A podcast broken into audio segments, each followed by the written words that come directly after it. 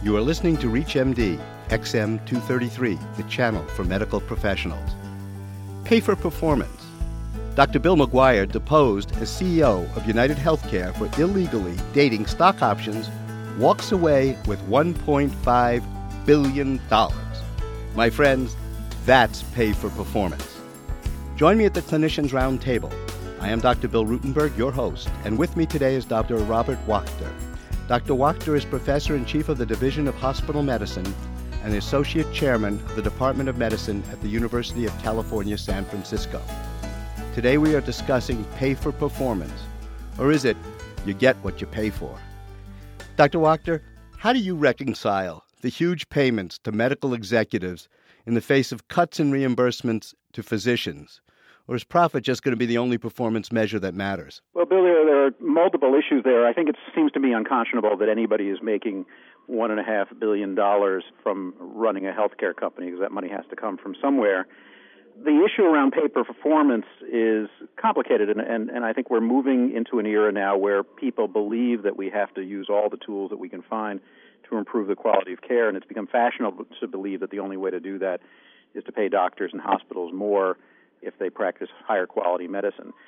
My own personal belief is that may not have legs. It's certainly faddish. Everybody believes it's true, but the early evidence that is emerging is that pay performance may not work all that much better than simply reporting results and making them available to the public. In the June 18th American Medical News, the lead story is senior access at risk if Medicare cuts doctor pay by 10%.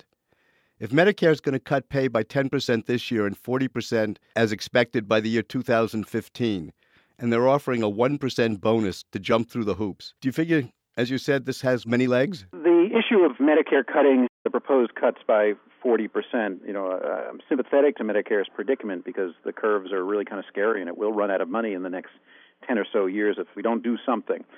On the other hand, it seems to me politically inconceivable that they can cut and will cut physician pay by 40% because, as you say, there will be certain doctors that choose not to play. And by and large, these will not be the doctors who are you know, making a million dollars. These will be primary care physicians, internists, family physicians, pediatricians who right now we already have a shortage and it's just only going to grow. My guess is that's not going to happen because of political considerations. A 1% bonus is not enough to get anybody to pay any attention at all, particularly if playing in the pay for performance game involves jumping through a significant number of hoops. Most studies that look at the importance of bonusing, whether it's in healthcare or outside of healthcare, say that until you talk about bonuses of between 10 and 10 and 20 percent, it's very hard to get people's attention. And I think a 10 to 20 percent upside bonus in pay for performance is inconceivable because nobody's going to put new money into physician payment, and so you'd have to match that with a 10 to 20 percent cut to somebody, and that will just put too many doctors out of the Medicare business. So my guess is we're going to hear a lot of discussion about pay performance and how the train is out of the station and the horse is out of the barn. I think it's going to be a fad, and I think it's probably going to go go away. What will stay undoubtedly is a lot more public reporting of performance. And one of the things that we've seen in the last couple of years, which I think surprised a lot of folks, is that just the public reporting does seem to lead to significant amounts of improvements by doctors and hospitals. That's not yet because patients seem to be paying much attention to these rankings and changing the doctor they go to or the hospital they go to. I think it's mostly our own professional pride and maybe sense of embarrassment when we don't do well those are the two messages we've seen in the last couple of years that pay performance doesn't seem to work as well as people thought, and that transparency in public reporting works better than people thought. And I think when you add all that together, we're going to get a lot more transparency. And I think ultimately we're not going to have all that much pay performance. Would you explain a little bit more about the transparency model? I can go on the web today and look up my own hospital and look at every hospital in San Francisco and see how we do in right now about 10 or 12 public reported measures of quality. They're pretty narrow right now. They're only for pneumonia and heart failure and heart attacks and a couple of surgical measures. And a lot of them, frankly, are a little bit dumb. They're kind of rote things. Did you give patients a, a pneumonia vaccine rather than how well did you take care of this very, very sick patient with pneumonia? But these are training wheels. This is what the system had to start with, kind of the easy stuff to learn how to do this. So I can go on the web, and so can you, and so can our patients, and they can look at hospital performance and just from those sort of measures being publicly reported, the evidence is pretty good that, that hospitals are responding. interestingly, I think they actually are engaged in local paper performance. So what happens, take my hospital for example, what happens is because we want to do well and we're not happy when we don't do well on these public measures, internally we provide bonuses to the doctors and the nurses if they perform better. So I, I think we actually will have local institutions and local medical groups engaged in, in bonusing and other strategies to try to improve people's performance and, and focus the mind. I just don't think it's likely to happen at the level of Medicare or United Healthcare or the big payers. Where this is going is right now, as I said, 10 or 12 measures mostly of hospital performance, but you can read the tea leaves. This is just the beginning. Uh, ultimately, there will be far more measures of how patients do in neurosurgery and after their cataract surgery and after their strokes, a, a wider variety of illnesses being measured. The measures will not just be institutional and hospital, they will move to individual physician measures as well. They won't just be hospital, they'll be ambulatory. We'll look to see how often people have their diabetes well controlled or their cholesterol well controlled. And they will also move from what right now are mostly what are called process measures. Did you give a beta blocker? Did you give an aspirin for a patient with a heart attack? Well, we really don't care that much about those things. The reason we measure those is we're not really very good yet at measuring was the patient alive or dead a month later and, and appropriately adjusting for how sick they were when they came in. If I just could pause for a moment to let our listeners know they are listening to ReachMD XM233, the channel for medical professionals.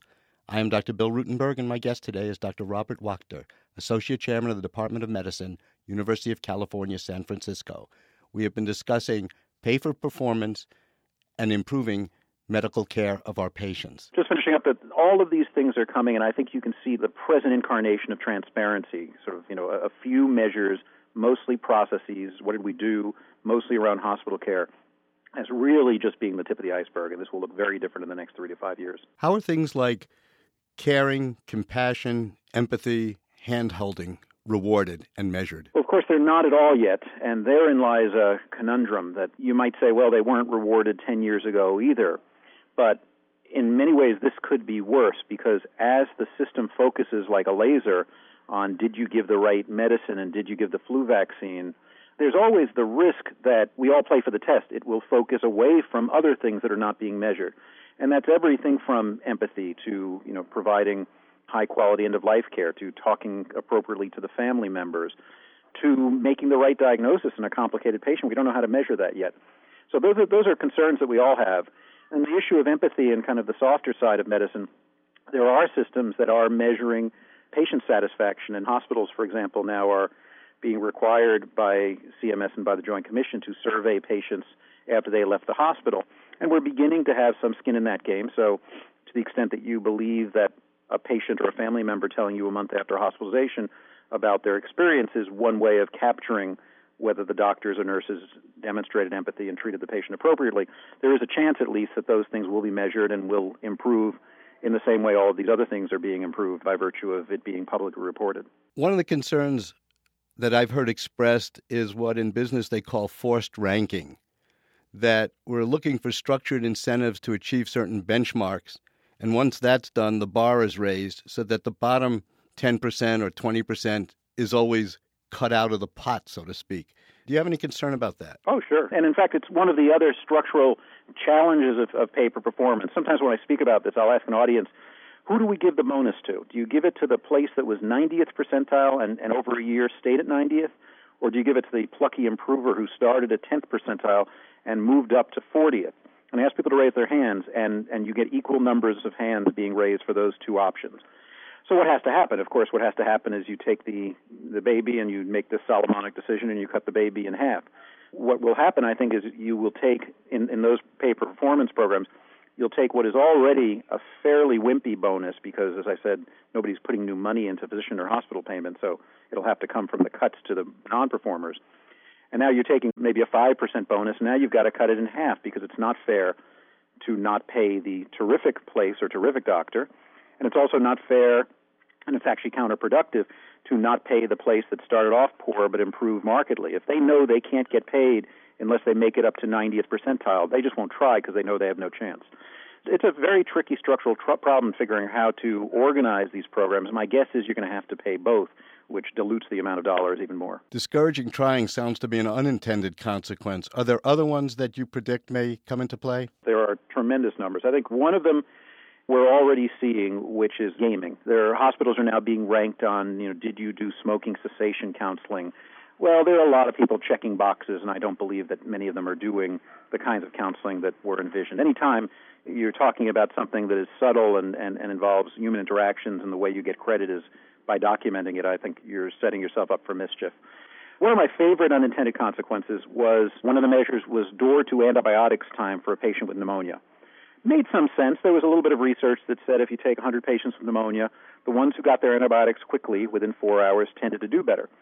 Well, that's not the conundrum that the emergency medicine doctor faces when he or she sees a patient with shortness of breath and a cough. You know, the patient doesn't have pneumonia labeled on their forehead. And it sometimes takes a little bit of time to figure out what they have. Well, in the old days, you'd wait to figure that out before you gave the patient antibiotics. In the new days, if you're going to get dinged if you didn't give your antibiotics to the patient with pneumonia in the first four hours, you know, guess what happens at three hours and 58 minutes? The patient gets a slug of antibiotics, even if ultimately they were proven to have heart failure or a pulmonary embolism. And so there's a negative consequence that's not just gaming and not just distracting us from some things that may be more important. That's actually harmful, patients getting unnecessary antibiotics. And I, I think we're starting to see some of these things.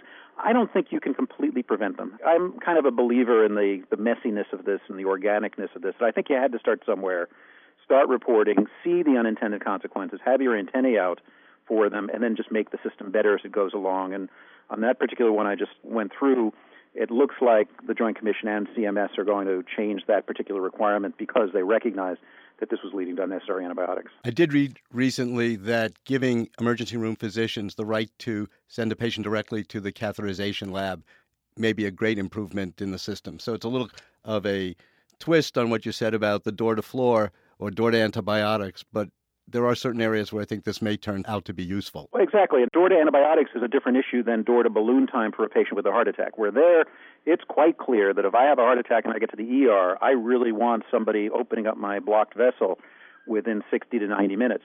And what public reporting of that measure has done is gotten everybody to look at their system to try to figure out how to do this. Kind of goes along with the old principle first establish the diagnosis, then treat the patient. Exactly right. And I want to thank you very much, Dr. Wachter, for being my guest and having discussed not only pay for performance, but how we can find measures that will improve patient care and at the same time encourage physicians to practice a higher level of medicine. I am Dr. Bill Rutenberg. You've been listening to the Clinicians Roundtable on ReachMD XM233, the channel for medical professionals. For comments and questions, send your email to xm at reachmd.com. Thank you for listening. I wish you good day and good health.